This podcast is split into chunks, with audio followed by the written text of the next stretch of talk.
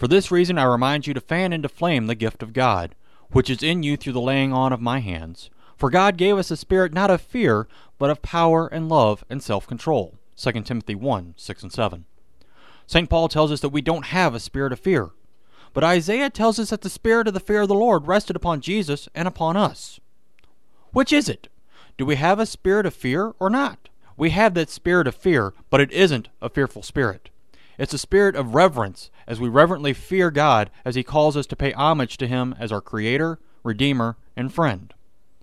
Only through the spirit of the fear of the Lord can we properly worship the Lord. With proper reverence, we can see that this spirit is the basis for all other facets of the Holy Spirit's gifts. Once we can properly worship and revere our God with the Spirit's power, knowledge, wisdom, and understanding, then they will rest upon us.